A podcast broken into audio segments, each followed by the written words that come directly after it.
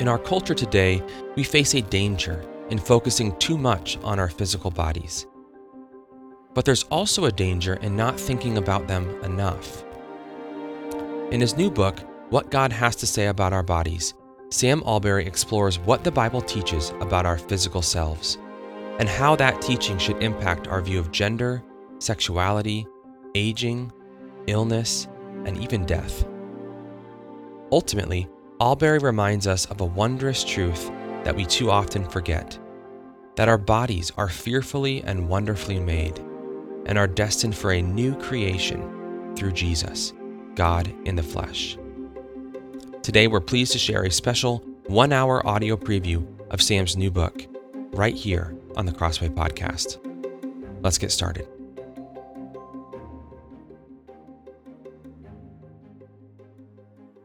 Crossway presents What God Has to Say About Our Bodies How the Gospel is Good News for Our Physical Selves. Written and read by Sam Allberry.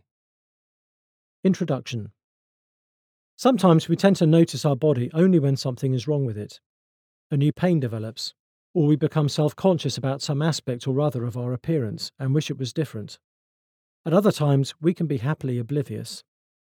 I remember when, as a young schoolchild in biology class, I first saw one of the plastic models of the body's internal workings the skeleton, the organs, the intestines, and so on and being both curious and a little repulsed. It was so complex and intricate, and yet a bit gross too. It was weird to think of all that was going on inside me. I didn't want to know much more about it. When some medical issue or other arises, I find out what I need to know to understand what the doctor is telling me, but other than that, I live in generally happy ignorance. While we tend to focus on our body when it's letting us down, it's easy to ignore it when it comes to spiritual matters. Even the word spiritual suggests we're talking about the non physical, so when it's come up in conversation that I'm writing a Christian book about the body, many have said with a quizzical look something like, Do you mean the church and how it is like a body? That seems to make more initial sense than a book about our actual bodies. That's why I've written these pages. The first surprise for some of us might be how much the Bible has to say about our body. The second is how the gospel of Jesus Christ is good news for our body. Your body, my body, is not just there happening to exist. It means something to God. He knows it. He made it. He cares about it. And all that Christ has done in his death and resurrection is not in order for us one day to escape our body, but for him one day to redeem it. Far from being a spiritual irrelevance, Scripture tells us our body is meaningful. So much of the discipleship in the New Testament is spoken of in bodily terms, and it is part of God's eternal plan for us. Part 1 Created Bodies. Chapter 1 Fearfully and Wonderfully Made The Body and Its Creator. Whenever American friends and I engage in friendly discussion about the relative advantages of life in our respective countries, I'm British, I tend to feel I'm on the losing side. Sure, life in Britain has lots going for it. We have cream teas, country pubs, moderate weather, chocolate that doesn't taste like wax, and castles that aren't made of plastic. But America has a lot going for it too optimism, proper lemonade, customer service, better dentistry, and the Grand Canyon. But when it looks like all is lost for dear old Britain, Boxing Day becomes the clincher. In Britain, December the 26th is a public holiday, and it's one of my favourites. After all the hype and gastronomic overexertion of Christmas Day, Boxing Day, so called because it was when you would box up gifts for the poor, is a day to exhale a little. You can rest a bit, pick up and start to enjoy the gifts received the day before, join the cousins and take the dogs for a walk. In short, you can retain the Christmas vibe, but at a more genteel pace. There's lots to do, but nothing much that urgently needs to be done. As I write, it is Boxing Day. Yesterday was Christmas. At church, we heard the Apostle John's iconic summary of what happened in Bethlehem so many years ago. The Word became flesh and dwelt among us. That's the claim behind Christmas. God became man. For many, the scandal is the claim that there is a God at all. But even more electrifying, both when John first wrote those words and for us today, is the claim about what this God did. He became flesh. Theologians call it the incarnation. At the centre of the Christian faith is the belief that by coming to earth as one of us, Christ could die for our sins, rise to new life, bring us into fellowship with God, and begin the process of putting right all that's gone wrong. But at the centre of that claim, tucked away where we don't always see it, is the notion that to become one of us, Jesus had to become flesh. To become a human person, he needed to become a human body. Become a body, not simply don one for a few years.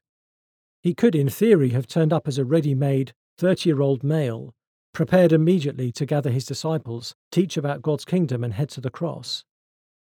But really becoming one of us took more. To truly become human, Jesus needed to become a fetus in the womb, a baby in a cot, a toddler stumbling about as he learned to walk, a teenager going through puberty, a fully grown man. It wasn't enough to have a body, he needed to truly be one. Jesus' incarnation is the highest compliment the human body has ever been paid. God not only thought our bodies up and enjoyed putting several billion of them together, he made one for himself, and not just for the Christmas season. The body of Jesus was not like my Christmas pullover, little more than a festive novelty. No, his body was for life, and for far more than that. After his death, he was raised bodily, and after his resurrection, he returned to his Father in heaven, also bodily. When he ascended into heaven, he didn't ditch his humanity like a space shuttle ditches its booster rockets, to borrow a phrase from N.T. Wright. Becoming human at Christmas was not meant to be reversible, it was permanent. There is now a human body sitting at the right hand of God the Father at the very centre of heaven. Bodies matter. Jesus couldn't become a real human person without one, and we can't hope to enjoy authentic life without one either. That his body matters is proof that mine and yours do too. He became what he valued enough to redeem. He couldn't come for people without coming for their flesh, and without coming as flesh. C.S. Lewis sums it up neatly quote, Christianity is almost the only one of the great religions which thoroughly approves of the body, which believes that matter is good, that God Himself once took on a human body, that some kind of body is going to be given to us even in heaven, and is going to be an essential part of our happiness, our beauty, and our energy. This is part of what makes Christianity stand out. It's been common among other religious and non religious belief systems to demean the body, along with our physicality, to see it as something unspiritual or in need of escaping. In contrast, the Bible sees our body as a good, if imperfect, creation of God. It is a gift, we're not used to thinking of our body as a gift. Perhaps one reason is that when we think of our body, we tend to think of the frustrating limitations it places on us. This is true even when it's working well. At the peak of our strength and fitness, our energies and capacities are still finite. As the prophet Isaiah reminds us, even youths shall faint and be weary, and young men shall fall exhausted. We can't be and do all that we would want. We're constrained. Physical life is, by definition, one of being contingent, when perhaps we would rather be free. I'm sure this is one of the reasons behind our fascination with the idea of life unconstrained by our physicality. It's a popular trope in science fiction. In C.S. Lewis's novel That Hideous Strength, a secretive scientific lab is attempting to establish a form of human existence that is not dependent on our bodies. It's presented as a great leap forward, our bodies as nothing but an unfortunate constraint that needs to be escaped. As one of the characters puts it, quote, In us, organic life has produced mind. It has done its work. After that, we want no more of it. We do not want the world any longer furred over with organic life, like what you call the blue mould, all sprouting and budding and breeding and decaying. We must get rid of it, by little and little, of course. Slowly we learn how, learn to make our brains live with less and less body. Needless to say, in the novel, it is this pursuit that leads to all kinds of evil. And in any case, most of us wouldn't put it in such a mad scientist sort of way. But we can nevertheless come to resent the hindrances our body brings. And it's easy for us to see the ways in which our body is a limitation rather than an opportunity. In the novel and subsequent movie Ready Player One, Humanity in the near future does most of its living in a virtual reality world called the Oasis, where we can choose our own appearance.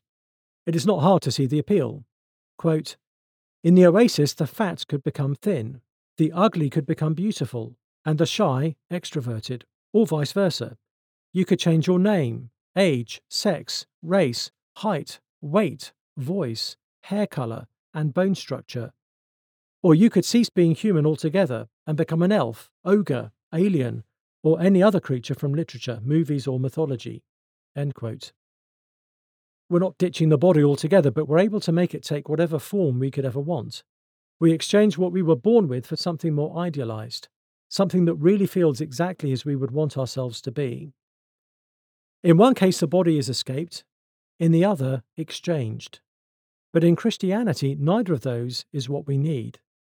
The body is intrinsically good, not bad, so it doesn't need to be abandoned or changed into some completely different form. In the words of the apostle Paul in Romans 8:23, it needs to be redeemed, quote, "We wait eagerly for adoption as sons, the redemption of our bodies." End quote. It is a gift. In a sense, right now, a broken gift in some ways as we'll come to see, but a gift nonetheless. Handmade. Only one of the presents I got for Christmas yesterday is truly unique. It's not a slight on any of the other gifts, but this one has a property that sets it apart. It was handmade. A friend made me a beautiful, framed, artistic rendering of a favourite Bible verse. To my knowledge, it was the only gift I received this year that was not mass produced. That's not to say it's intrinsically more valuable than the other gifts, but it does make it unusually meaningful.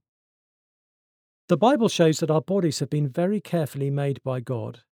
King David put it famously in the following prayer to God in Psalm 139 quote, For you formed my inward parts, you knitted me together in my mother's womb. I praise you, for I am fearfully and wonderfully made. God's craftsmanship is not just restricted to David's outside, but includes his inward parts, all that he is, both the inner and outer aspects of his being. David speaks of being made with great care and attention. He has been individually handcrafted. That is not to say his body is perfect. As we'll see later, our body is actually broken. It's not entirely as it was meant to be, and we have all sorts of issues with it. But David can say, even of his imperfect and fallen body, that it has been fearfully and wonderfully made. Fearfully made. Just think about that language. I think of my friend making that Christmas gift for me. I imagine her lips pursed as she drew the words of the passage and then coloured and illustrated them. David says he has been made fearfully. Were we to know the full extent of the intricacy of God's workmanship, we'd rightly be in awe. We approach what this means when we see new parents hold their baby for the first time. It looks like it's happening in slow motion as they very carefully pick up and then take care to support the baby in their arms. There's a sense of appropriate fearfulness. They're aware of the sheer preciousness of the little bundle in their arms. Well, David would say they don't know the half of it. A baby is far more precious and awe inspiring than we realize. It's not just the delicate body of a baby, even when we've long outgrown our new baby cuteness, when we're long past our physical best, and when our body shows all the frailties and limitations of advancing age, whatever stage we're at, we have been fearfully and wonderfully made. We could not begin to measure the value of our body, however it looks, and however we feel about it. Individually made. There seems to be a trend for artisanal products, coffee shops, bakeries, and the like. When I first noticed this, I didn't know what artisanal meant, other than assuming it meant, in the case of the bakery, misshapen and expensive. But I eventually realised it meant traditional and non mechanically made. A person made it, not a machine. It may have some imperfections, but even those are proof of authenticity. Similarly, we human beings are not the product of a factory or the process of copy and paste. Our distinctive physical individuality is intended. We have been made by the ultimate artisan. Our God has produced billions of human bodies, but we're not mass produced. We've each been handcrafted with infinite care. David says we've been knitted together in our mother's womb. Now, I've never knitted a stitch of anything in my life, But I've watched others, and it's wonderfully hands on, each and every stitch individually knit by hand. Purposefully made. Being handcrafted means none of us has come about by accident. Our body is not random or arbitrary. I know people who were not planned by their parents. A sensitive issue indeed. They were an accident, a surprise. And those among them who are aware of their origins can struggle with long term relational insecurity but when it comes to God, no one is unplanned.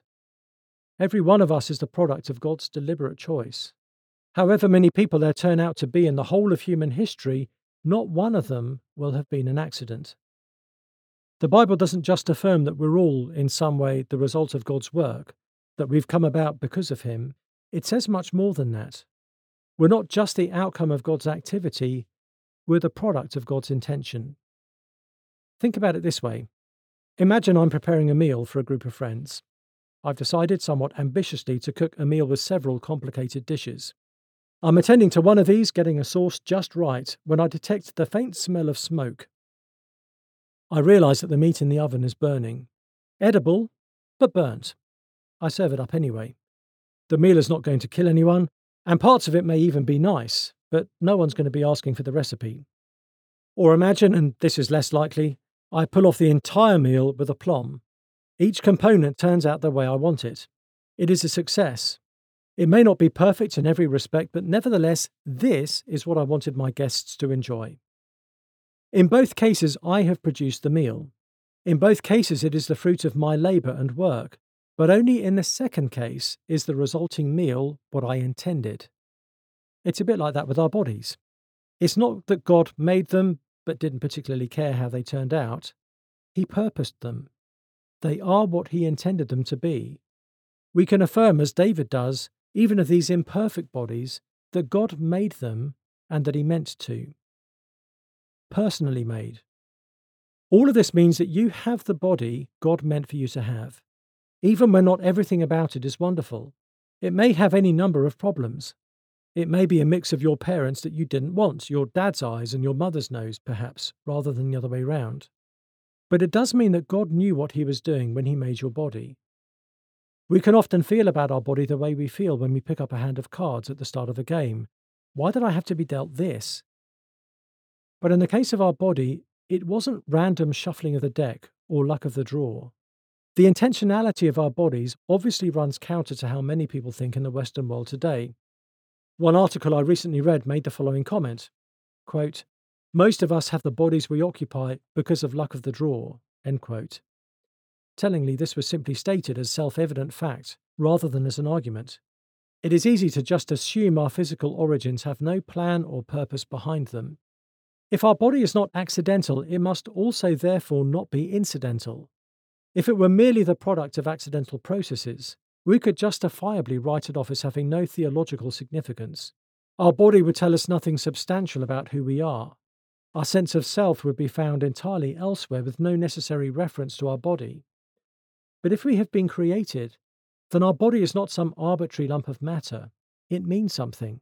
It is not peripheral to our understanding of who we are. For all the difficulties you may have with it, it is the body God wanted you to have. It is a gift. If this is so, it has some crucial implications for how we're to think about our body. Being grateful for our body. Our first response to our body should be to give God thanks for it. I'm conscious the words I'm saying are very hard for some to hear. They're hard to say. As with so many, my body has been the cause of some very deep pain for me. I know people whose body has even made them think seriously about taking their own life. Our body can lead to horrific suffering, both physical and psychological. The Bible does not deny this, and in fact is able to uniquely account for it, as we shall see in due course. Accepting our body as having been fearfully and wonderfully made does not mean that we have to pretend everything about it is good. But however difficult we may find it, the bodily life we have remains a gift from God, one for which we need to be thankful. It is a means He has given for you to exist in this world.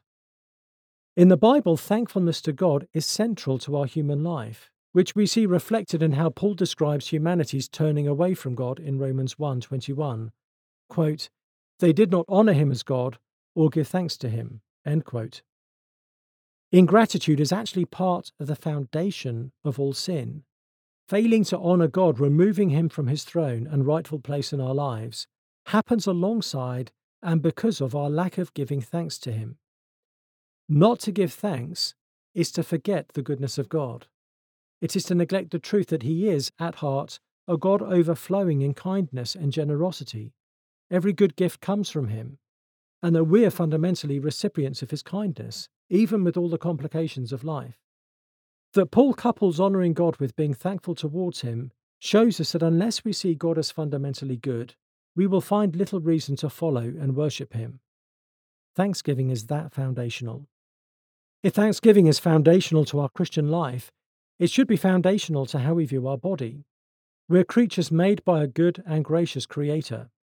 If even fallen and imperfect bodies are fearfully and wonderfully made, then we can and should thank our Maker for them. It is better to be alive in these bodies than not to be alive at all, even when that life is experienced with great pain. For those of us who are deeply unhappy with our body, and even resentful of it, the path to a healthy response needs to begin with thanking God. Hard though it may be for us to understand, God meant for us to have our particular body. Your body is a gift. Being physically present. We also need to realize that being embodied means that we are designed to relate to one another physically. Ours is the generation perhaps most in danger of forgetting this. We're able to relate to one another in non physical ways. In the last 24 hours, I've had online face to face conference calls with people from three other countries. Some of the colleagues I work most closely with live on other continents. Two of my best friends live several time zones away that we can maintain, let alone enjoy, such relationships and friendships shows how much we take today's technology for granted. When some missionary friends of mine had a baby in Thailand, their parents back in the UK could see pictures of their new grandchild within minutes. An earlier generation of missionaries, who could only send pictures via unreliable and slow postal services, would be staggered by how much we can connect. Those living in another country far from you now don't feel much further away than if they simply lived in another town. We have resources and opportunities that are staggering when we stop and think about them. In some hugely significant ways, technology has triumphed over geography. But not completely. Alongside these unprecedented opportunities come very real dangers. Social media means we can be in contact with a huge number of people spread over a potentially huge geographical area. We can message one another and see each other very easily. It can feel like life is hugely relational, all that contact with all those people all the time. But in reality, it is a very incomplete way to relate to others. It gives an illusion of being highly connected, but is in fact an insufficient means for cultivating healthy relationships. There is no substitute for physical presence. Hearing people's voices on a call can be wonderful, seeing their faces on a screen even more so, but presence is uniquely meaningful. Scripture shows us the importance of physical presence in numerous ways. Paul reflects on the time he spent with the Christians in Thessalonica. Quote, so, being affectionately desirous of you, we were ready to share with you not only the gospel of God, but also our own selves, because you had become very dear to us. Christian ministry for Paul was much more than merely imparting gospel information. He and his colleagues shared their lives with the Thessalonians. His ministry required presence. This is made very plain from the way he continues. Quote, but since we were torn away from you, brothers, for a short time, in person, not in heart, we endeavoured the more eagerly and with great desire to see you face to face. Leaving them was a tearing. Separation was painful. Paul longed for a reunion. Presence with them mattered. Or consider what John says in his second letter quote, Though I have much to write to you, I would rather not use paper and ink. Instead, I hope to come to you and talk face to face so that our joy may be complete.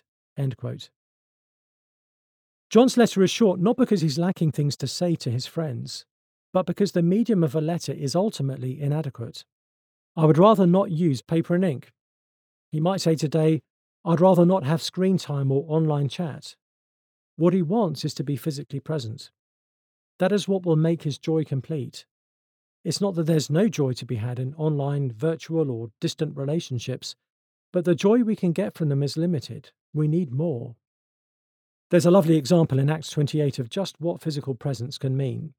Paul is in the final stages of his long, arduous journey to Rome. Quote, and so we came to Rome, and the brothers there, when they heard about us, came as far as the forum of Appius and Three Taverns to meet us. On seeing them, Paul thanked God and took courage. When the Christians in Rome hear that Paul is finally almost there, they travel out to meet him and accompany him on the final leg of his journey. That might not immediately mean much to us, but bear in mind that the Forum of Appius and Three Taverns are some 30 to 40 miles or so from Rome. Travelling that distance without cars was no small gesture. As far as we know, they had no urgent business to conduct with Paul. It wasn't a matter of completing some shared task. They just wanted to be with him. They wanted Paul to have their company when he finally arrived at Rome. They wanted to be present. And what an impact their desire had on Paul. It had been a long and arduous journey to this point, Yet seeing these believers had come all that way just to be with him made a big difference. He thanked God. It gave him courage. Just their presence spoke of a solidarity that strengthened Paul and gave him a much needed boost. Presence really does matter. Sometimes we approach relationships far too functionally. Sometimes we keep ourselves from others because we're not sure we'll be much use, especially when it comes to being with those in some kind of need. Maybe we've never been particularly good with words and feel sure we wouldn't know what to say, or we're not good with making meals or doing practical jobs. But passages like this remind us of the good that can be done through sheer physical presence. It probably wouldn't occur to many of us that we could ever be a spiritual encouragement to someone of the stature of the Apostle Paul. What could we say that he didn't already know? But these ordinary believers were a genuine help to him just by making the effort to accompany him for the final day or so of his travel. A friend of mine pastoring a very difficult congregation once pointed out a member quietly sitting in the front pew. He has the spiritual gift of turning up. This man was evidently very faithful in his attendance in a church that was hugely volatile. Just seeing him encouraged his pastor. Nothing else can do what physical presence does. Other ways of relating to one another can wonderfully enhance our physical friendships, but they can never actually replace them. Physical presence matters because we're physical people. Being careful online. Online ways of relating help us overcome some of the limits of our body. We can be in more than one place at once. We can limit what people see of us. We can select the sort of image of ourselves we think best expresses who we want to be. We can log off when we've had enough. But the limits of our physical body are good for us. We're not meant to be everywhere at once. We're not meant to be free from the constraints of being part of a physical community. Being present is a vital part of what it means to be human. The corollary is also true. If physical presence is a way of honouring our humanity, it's also sadly true that we can all too easily dehumanise those we are not physically around. Something about that form of relating makes it easy to treat people very differently from how we would if we were sitting across from them. This is especially true of our online interactions. When we only experience people as avatars with opinions that rub us the wrong way, we can forget that behind the words is real flesh and blood. They become little more than a position to oppose, so we can find ourselves saying things we would never say if we were sitting across a table from them. Why? Because we're not with them, we forget they're people, not just positions we might disagree with. Our priority is how getting these things said will make us feel, rather than how hearing them might make them feel. Even without realizing it, we can be demeaning and extraordinarily hurtful. A couple of years ago, the writer and professor, Karen Swallow Prior, was hit by a bus and very nearly killed. Her recovery was slow and arduous, but she shared some time later that some subsequent attacks she endured online had been more painful than the physical ordeal she had been through. Our words are powerful. The Apostle James likens them to the spark that can ignite an enormous forest fire and to the deadly poison of an assassin. How much more is this the case when someone is not physically before us? When we're actually with people, even people we don't know well, we naturally and quickly develop the ability to empathize with them. We can see their facial expressions and pick up on their body language. We recognize their sensitivity to things we might be saying. We're aware of what kind of impact our speech is having. If we say something that turns out to be hurtful, we're more likely to realize that and respond accordingly. But when people are hidden behind a screen, all that really seems to matter is making sure we're right and they're wrong. So we can be dismissive of them, or mock what they say, or twist their comments into something we know they wouldn't have meant. We just want to win. They're no longer humans but targets to be bullseyed. And all the while, poison is being disseminated and whole forests are ablaze. The response is to recognize this and to make every effort never to say something to someone online that we would never say in person. We must treat each word we type as if it was being offered to someone sitting across the table from us. Presence matters. In its absence, we need to be all the more careful not to dehumanize. Being aware of appropriate touch. A recent article highlighted a growing trend in a number of urban areas professional cuddling services. Paid cuddlers are available for hire by those who feel as though they don't experience adequate physical contact. Some are single, others are happily married, but all feel a sense of being touch deprived, to use the phrase of a researcher quoted in the article. I've heard it described elsewhere as skin hunger. Now, some of us might be inclined to roll our eyes, but the fact that such businesses are cropping up is quite significant. There are those in our churches and communities who only very rarely experience healthy touch. Pastor Zach Eswine admits how he, quote, had not imagined how little a widow experiences touch as it is meant to be. Family members live at a distance and visit sporadically. Beyond the pokes of medical people, the elderly often enter a famine of touch as if dwelling in the desert years of their lives. End quote. It's not just the elderly, of course. Professional cuddling agencies report having a wide range of clients. We increasingly find ourselves in a culture that doesn't know how to do physical contact. The slogan of one of these agencies seems to have put its finger on the issue, so to speak. Quote, We're sex obsessed, but touch deprived. End quote. There's much to this. In Western culture, we have collapsed sex and intimacy together to the extent that it is hard for people to conceive of intimacy that is not sexual at its core. So, more and more, we associate touch with being sensual rather than familial. Churches should provide a remedy by being places where healthy and appropriate touch is encouraged. Paul tells Timothy to treat older men as fathers and older women as mothers. Churches are meant to be families, so it's entirely appropriate that I greet a church member of an older generation in the way I would greet my own parents. All of us are to greet one another with a holy kiss, Paul says on more than one occasion. That will not be the natural form of greeting for every culture in every time, but the principle is clear. We are to greet each other in a physical way that's familial. For most of us in the West, that will involve at least a handshake or perhaps a hug. In some cases, when greeting our spiritual mothers, for example, it might mean a kiss on the cheek.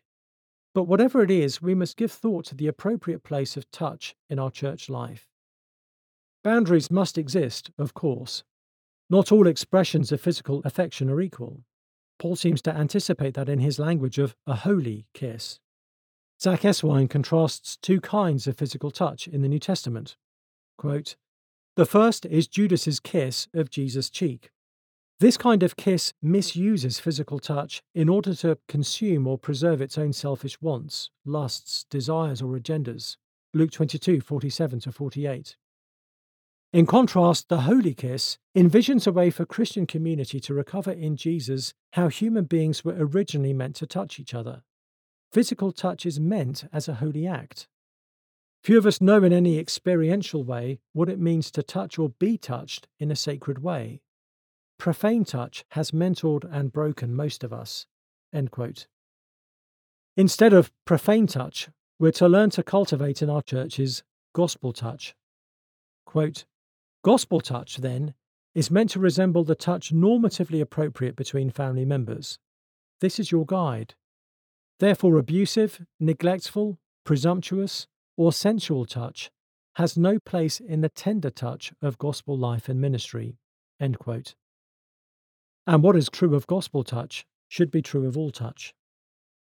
The existence of cuddling agencies alerts us to a real issue for many people today, even if these agencies are unlikely to be a plausible solution to the problem.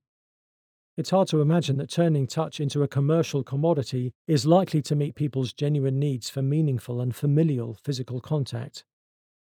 The real answer comes when we return to Scripture and recover a healthy biblical view of what it means to have been fearfully and wonderfully made as physical creatures. The Word became flesh and dwelt among us.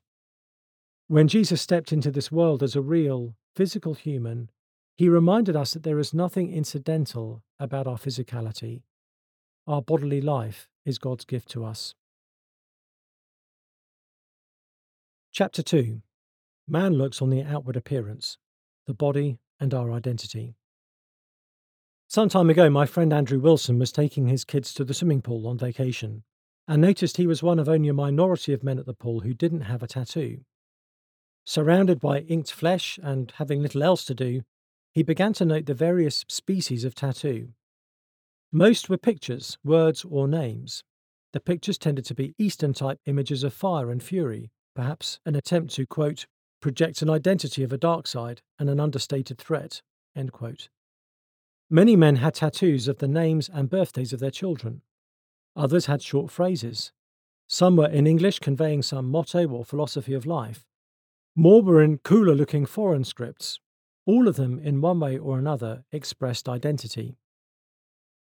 When we ink something into our flesh, we make a statement about how we want to be seen. Some of the swimming pool men wanted to be seen as a good father, others as deep or exotic or spiritual, some wanted to express their loyalty to a particular flag, team, or philosophy. Tattoos are statements. They are physical, painted expressions of how people see themselves, of who they are. What we hope our body says about us to the outside world is one thing. What it might say to us about who we are is quite another matter.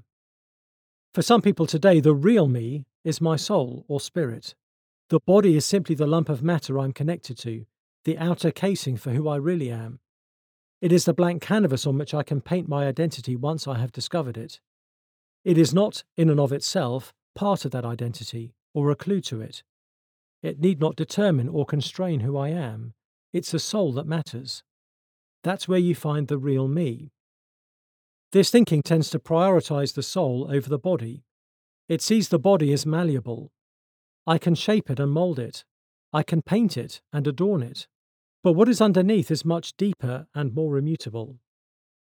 For others, the body is far more significant. Much of our identity is based on what our body looks like, and the extent to which it meets the cultural expectations of what a body should look like.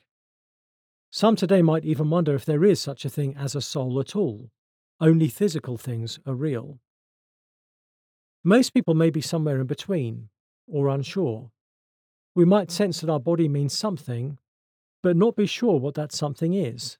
Or we might believe that there is much more to us than, say, how we look, but again, we might not be completely sure what that much more consists of. Our language can reflect some of the confusion.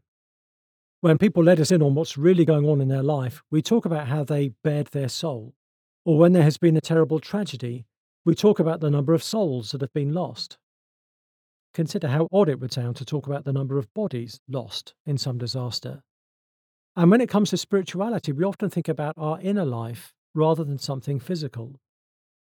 The Bible gives us unique insight. To those who tend to see themselves, the real me, as the person they feel or believe themselves to be deep down inside, the Bible shows that their body is not incidental to who they are. And to those who have a ton of their identity invested in their body, the Bible shows that there is more to them than how they physically appear to others. Your body is not nothing nor is it everything. Is your body you? Yes, it's intrinsic to who you are, but it is also not the totality of who you are. Is my body me? In the Bible, our body is not an accessory to who we are, it is part of who we are. We can't properly understand who we are apart from our body. Your body is not other than you. It is not just a receptacle for you, it is you. In the Bible, it's not just that you have a body, you are a body. Consider the creation of Adam, the first man, described in Genesis 2 5 to 7. quote, When no bush of the field was yet in the land, and no small plant of the field had yet sprung up, for the Lord God had not caused it to rain on the land, and there was no man to work the ground, and a mist was going up from the land and was watering the whole face of the ground. Then the Lord God formed the man of dust from the ground, and breathed into his nostrils the breath of life, and the man became a living creature. Notice how Adam was made. It was the opposite of how many people today view themselves. God didn't first make a soul called Adam and then look around for something physical to put that soul into, as though the soul was the real Adam and his body was the equivalent of a Tupperware container to store it in. No, God actually started with matter. He formed a body from the ground, which was then brought to life. As one writer put it, in the Old Testament, someone, quote, is an animated body, not an incarnated soul, end quote. Your body is not fundamentally a soul that's been shoved into the nearest lump of flesh, as if any old body would do. Carl Trueman sums it up this way quote, There is no I behind or before the body. There is no us that exists logically, let alone chronologically, independently of our flesh, and that is then randomly assigned to the bodies we have. Our bodies are an integral part of who we are, and I do not occupy my body as I might occupy a house or a spacesuit or a deck chair at the beach. On the contrary, it is an integral part of me, inseparable from who I am. Your body is intrinsic to who you are. Where we use the word soul to mean our inner or spiritual life in contrast to the physical body, the Bible typically means something much more all encompassing.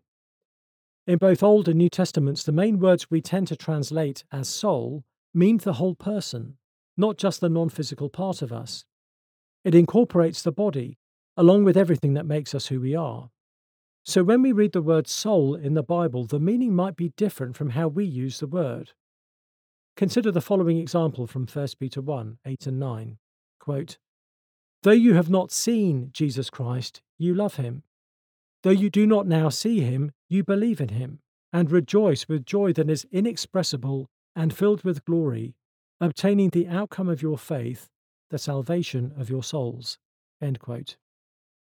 Many of us reading salvation of your souls would naturally take it to mean the salvation of the inner, real us, in contrast to the body.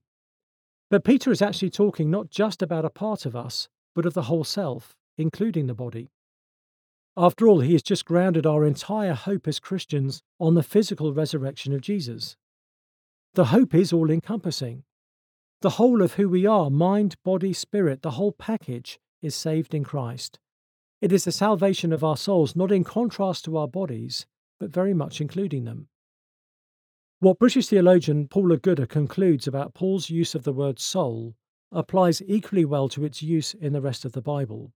Quote, when looking at Paul, we cannot and should not assume that when he uses the word soul, he means something that is fundamentally different from or opposed to the body.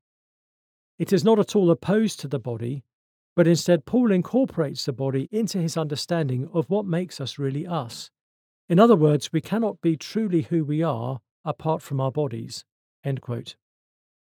Both the main Old Testament and New Testament words for soul speak of someone's entire life, the whole person, who someone really is, which very much includes the body. That is not to say there is no distinction between the inner and outer aspects of our lives. There are times when the word soul is used in a narrower sense, in distinction from the body. Consider these words of Jesus from Matthew 10 28. Quote, Do not fear those who kill the body, but cannot kill the soul. Rather, fear him who can destroy both soul and body in hell. The distinction here seems to be temporal. The body can be killed in this life, but death is not the end of the person in totality. There is an aspect of them that continues to exist even after they have physically died. There is both warning and comfort in this. The warning is that the eternal punishment of both body and soul by God is to be feared far more than any harm that can be done to us physically in this life. The comfort is that for followers of Jesus facing even death, nothing can ultimately harm their soul. Physical death is not the worst thing that can happen to us. So, soul and body can be used distinctly in the Bible, but must not be viewed as if they're in opposition. Our body is not separable from who we are. We see this elsewhere in the Bible. Take these words of Paul to the Corinthians, for example quote, Flee from sexual immorality. Every other sin a person commits is outside the body, but the sexually immoral person sins against his own body. Or do you not know that your body is a temple of the Holy Spirit within you, whom you have from God? You are not your own, for you were bought with a price. So glorify God in your body. These are staggering words, and we'll come back to some of them later in this book. Notice for now how this passage reinforces the importance of the body. Paul uses you and your body interchangeably here. Look carefully at how he makes his point. Quote, Your body is a temple of the Holy Spirit within you, whom you have from God. You are not your own, for you were bought with a price. So glorify God in your body. End quote. Your body is another way of talking about the whole of who you are. It is not merely some matter you happen to be responsible for. One group of scholars puts it this way quote, Your body is an essential part of you, not a vehicle driven by the real you, your mind, nor a mere costume you must don. Paul might well refer to the body as a tent in 2 Corinthians 5, but even here the focus is on its temporality and fragility, not on its being something merely external. This is hugely important. If the body is merely a vehicle or a costume for the real you, then it's the equivalent of property. But we know this can't really be the case. However much we might privilege the mind or soul over the body as the real us, we know deep down that the body is an essential part of who we truly are. When people hurt your body, you know that they have not just damaged some of your property, they have violated you. What you do to someone's body, you do to a person. One book puts it more strongly with a deeply unpleasant but important scenario. If someone is raped while in a coma, and that person quote, never finds out and sustains no lasting injuries, end quote, it would still be wicked. A person is still violated by virtue of the fact that his or her body has been violated. What you do to a body, you do to a person. We cannot escape our embodiedness. Alastair Roberts sums it up neatly quote, The body isn't just something that clothes the self, but is itself the self. End quote. The body is not everything. Your body is you. It is not nothing. It's not even just something, but neither is it everything. It is not the totality of who you are. In the account of creation, we see that Adam is not just a body. God made him, but then needed to breathe his own life giving breath into the matter he had formed for Adam to come alive. On its own, unanimated by God, the body cannot be a living creature. There is no life apart from God's breath. A body without God's life is only a corpse. It's worth pausing here. Dust was formed into a body, and living breath given into it. Our death is this exact process in reverse. At some point, we breathe our last breath. What was breathed into us will one day be breathed out of us and our body will return to the dust from which humanity was first created. Our humanity is undone. How our life ends reflects how it began. So your body is not the sum total of who you are. Bodies may be essential, but on their own they're not sufficient. God made them, but we also see that God looks beyond them. We see this most clearly in the selection of David as king over Israel in the Old Testament. The first king, Saul, had been rejected by God as king because of his disobedience to God's word. It was time for a new king. Saul had effectively been the people's choice, the kind of king they wanted. Now it was time for God's choice, the kind of king that reflected his plans and ways. So God directed the prophet Samuel to the household of Jesse. The new king would be one of Jesse's sons. Samuel was to go there and see which of these sons God had selected. Each in turn would be presented to Samuel so that God's choice could be revealed. It is a classic, celebrated account, as the unexpected youngest son, David, is chosen to be king. But it begs an obvious question why did God not just simply announce to Samuel at the beginning who the new king would be? Back when Saul was chosen, the process had been much more straightforward. God had told Samuel that a man would come to him who would be his choice as king. So when Saul then came to Samuel, God told Samuel that Saul was the man he had just said would come. So why didn't God do likewise later and just tell Samuel, I've chosen David, son of Jesse, to be king over my people? Why did Samuel need to go through all the hassle and danger of a journey to Bethlehem? And when there, why did he need to have each of Jesse's many sons presented to him rather than just David? The answer is that this episode is not primarily about the next king, but about God. God looks at people very differently from how we do. When Samuel met the first of Jesse's sons, Eliab, it seemed as though this was the obvious choice as king. He had the right look and stature. It was as if he'd come straight from central casting. He looked the part. And that's the point. God said to Samuel in 1 Samuel 16:7, quote, Do not look on his appearance or on the height of his stature, because I have rejected him. For the Lord sees not as man sees. Man looks on the outward appearance, but the Lord looks on the heart. God tells Samuel something significant here about humanity. We see one another in a certain way. We look at outward appearance. Not just that we notice one another's outward appearance, which is natural and understandable, but that we assess one another by outward appearance. It may be the most immediate aspect of someone, but we tend to treat it as the most significant aspect. We size people up. We assess how they look and make our determination about them primarily on that basis. We know there's more to people than how they look, but we nevertheless resort to making appearance what shapes our estimation of them. Samuel is a case in point. One look at Eliab and it seemed obvious. We're told exactly what Samuel thought. Surely this is God's anointed man we would have done the same thing. But God is different. His way of looking is radically different from ours. Where we tend to begin and end with outward appearance, God goes much further beyond. He sees into what is inward and much less prominent. He looks on the heart. He sees not just how we appear, but who we truly are, outside and in. God's perspective is reinforced by the choice he eventually makes from Jesse's household. Just as it at first seemed completely obvious whom God would choose, dashing, tall Eliab, so too it looked equally obvious whom God was not going to choose. So obvious, in fact, that Jesse hadn't even bothered to send for David, instead, leaving him out in the fields looking after the sheep. Given the strapping alternatives, there's no way David was even under consideration. Best to leave him out of the picture. Yet he was the man God chose. We're told a little about David's appearance ruddy, with beautiful eyes, and handsome.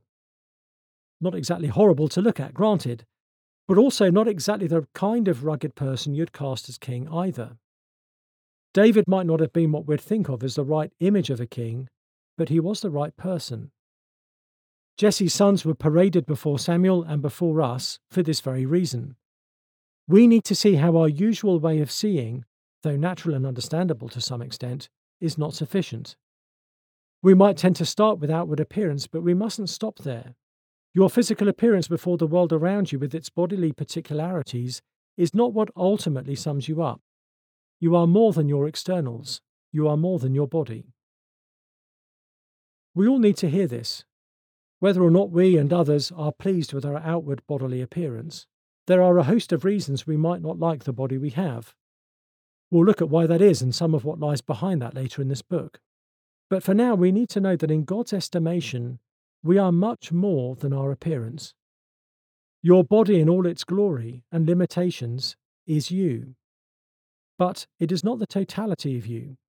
Realizing this will help you have a healthy view of yourself. It will help you have a healthy view of others. Looking only at the physical gives us a very limited and incomplete picture of someone. The body is not nothing, if one mistake is to think about the body as if it is the sum total of who we are, another, as touched on earlier, is to think of it as if it has no bearing at all on who we are, or as though the essence of who we are is entirely independent of our body. This latter way of thinking seems to be more and more prevalent in the West today. Think about the hit movie, Avatar. On its release in 2009, it quickly became the highest grossing movie ever made, with a slew of sequels immediately announced to follow in due course. Set 150 years into the future, it is the story of humans on a distant moon, Pandora, inhabited by a race known as the Na'vi, tall, blue skinned humanoids. In order to infiltrate this race, humans use specially created hybrid bodies called avatars. While there's much that can account for the record breaking success of this movie, the innovative special effects, for example, it is surely no coincidence that it suggests a view of personhood in which one's body is entirely exchangeable. The main character, Sully, is in fact paraplegic, yet via his avatar he is able to enjoy the use of fully working limbs. Underlying the movie is the assumption that your body is little more than a costume. You can inhabit a completely different body, even that of a different humanoid species, without it changing who you are. Your personal identity may be expressed through your body, but it's in no way dependent on it. You could just as easily be you in another body entirely. Avatar expresses what is a common way of thinking today. Increasingly, it is not the body we look to to get a sense of who we truly are. The real us is not discovered by looking at the body, but to the soul within. As one writer puts it, quote, the real me is a soul tightly and hermetically sealed within my body. End quote. And it is this that accounts for, quote, what makes me uniquely me. End quote. The soul, as popularly understood, carries far more significance than the body. Theologian Tom Wright puts it this way quote, The great controlling myth of our time has been the belief that within each one of us there is a real, inner, private self, long buried beneath layers of socialization and attempted cultural and religious control, and needing to be rediscovered if we're to live authentic lives. End quote. I just saw a trailer for a movie tipped for Oscar greatness. A key moment seems to be when an older man says to the younger main character, At some point, you've got to decide for yourself who you're going to be. Don't let nobody make that decision for you. Tom Wright estimates that, quote, perhaps half the novels written today, perhaps two thirds of Hollywood movies, have this as their subtext, end quote. Needless to say, defining ourselves by an inner sense of who we are then becomes the basis for our ethical thinking. Whatever this true self wants and desires is self justifying. We have to be authentic, and this quest legitimizes virtually any kind of behavior. The longings and yearnings we find deep within ourselves have to be granted in order for us to be true to who we are. So we see a growing priority given to the soul, the inner self. The body is merely incidental to our identity. What really counts is what we find within, it's not hard to see how this kind of thinking has had a huge influence on the Western Church in general. Where earlier generations of Christians esteemed sacrifice and service of others as the highest kind of virtue, we are more likely today to hear church leaders speak of the need to be true to ourselves. In our culture, the hero today is not the person who risks his body for the sake of others, but the person who lays aside anything and anyone for the sake of being authentic we most esteem not self sacrifice, but self expression. It is not uncommon now to hear of even leading Christians justify abandoning biblical ethics on the basis of having to be true to who I really am. But who I really am can't be considered without reference to my body. Carl Trueman puts it this way quote, My body is perhaps the foundational piece of evidence that, were I to claim that I am, for example, Attila the Hun or Nancy Pelosi, I would be talking nonsense, with my body as Exhibit A in the case for the prosecution. It is not simply instrumental to my identity, my identity is inseparable from it. To downgrade it to mere incidental, or to set the real me in opposition to it, is a recipe for chaos. The corollary to Western culture's view of the body not being defining in any way is that what we do with it doesn't really affect us. If the real you is the inner self you understand yourself to be, then what your body does is not ultimately meaningful. It is just the body, not really you. Perhaps we see this thinking most clearly with how people increasingly view sex as simply a physical act with no significance beyond that. It was just physical, it didn't mean anything. We're used to hearing this sort of justification. But if we are our bodies, then what we do with them really does mean something. what our body does, we are doing. Paul shows us this in 1 Corinthians. Evidently, many in Corinth had bought into the mindset that what is done with the body is not spiritually significant. In the case of some, it led them to believe that sex was spiritually beneath them, and so Paul had to actually tell them not to abstain from sex within marriage. Others instead seem to think that if the body is not spiritually significant, then it didn't matter who they had sex with, and so they were engaging in forms of sexual sin, including having sex with prostitutes. Paul's words to them in 1 Corinthians 6:18 are very instructive. Quote, "Flee from sexual immorality. Every other sin a person commits is outside the body, but the sexually immoral person sins against his own body." End quote. There is a sense in which sexual sin is unlike any other sin. It is a sin against our own body. There are many ways we abuse and degrade our bodies. But something more deep and lasting is happening when we engage in sexual sin. We are sinning against our very selves. As we've seen, Paul uses your body and you interchangeably in this part of his letter. Sex is a sin against the body because it is a sin against the whole person. And it's a sin against the whole person because God has designed sex to involve the whole person. We cannot avoid that reality. In the right context, it is a glorious truth. Sex is a way by which we give ourselves fully to someone else. It can never truly be just a physical act. As Australian theologian and pastor Michael Jensen has written, quote, saying it's only sex is basically admitting that you are something else apart from your body and giving in to the fantasy that you can cordon off yourself from your body in some way. Paul would agree. Sex is, properly speaking, unavoidably and profoundly personal. Sexual sin is not just a misuse of your body, but a violation of your whole self. No wonder Paul tells us not just to avoid it, but to flee it. The repercussions of engaging in it are enormous.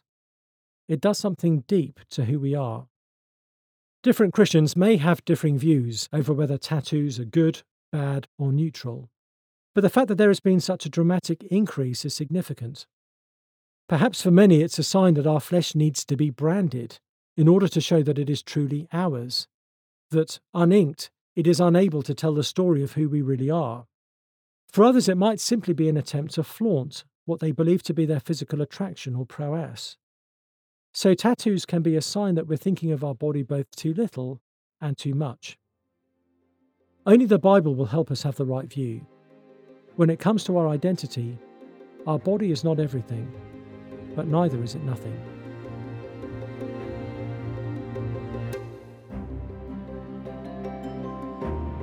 That was a special one hour audio preview of what God has to say about our bodies, how the gospel is good news for our physical selves by Sam Allberry. For more, check out the full audiobook available for purchase for 50% off directly from Crossway. To learn more, visit crossway.org/plus. That's crossway.org/plus.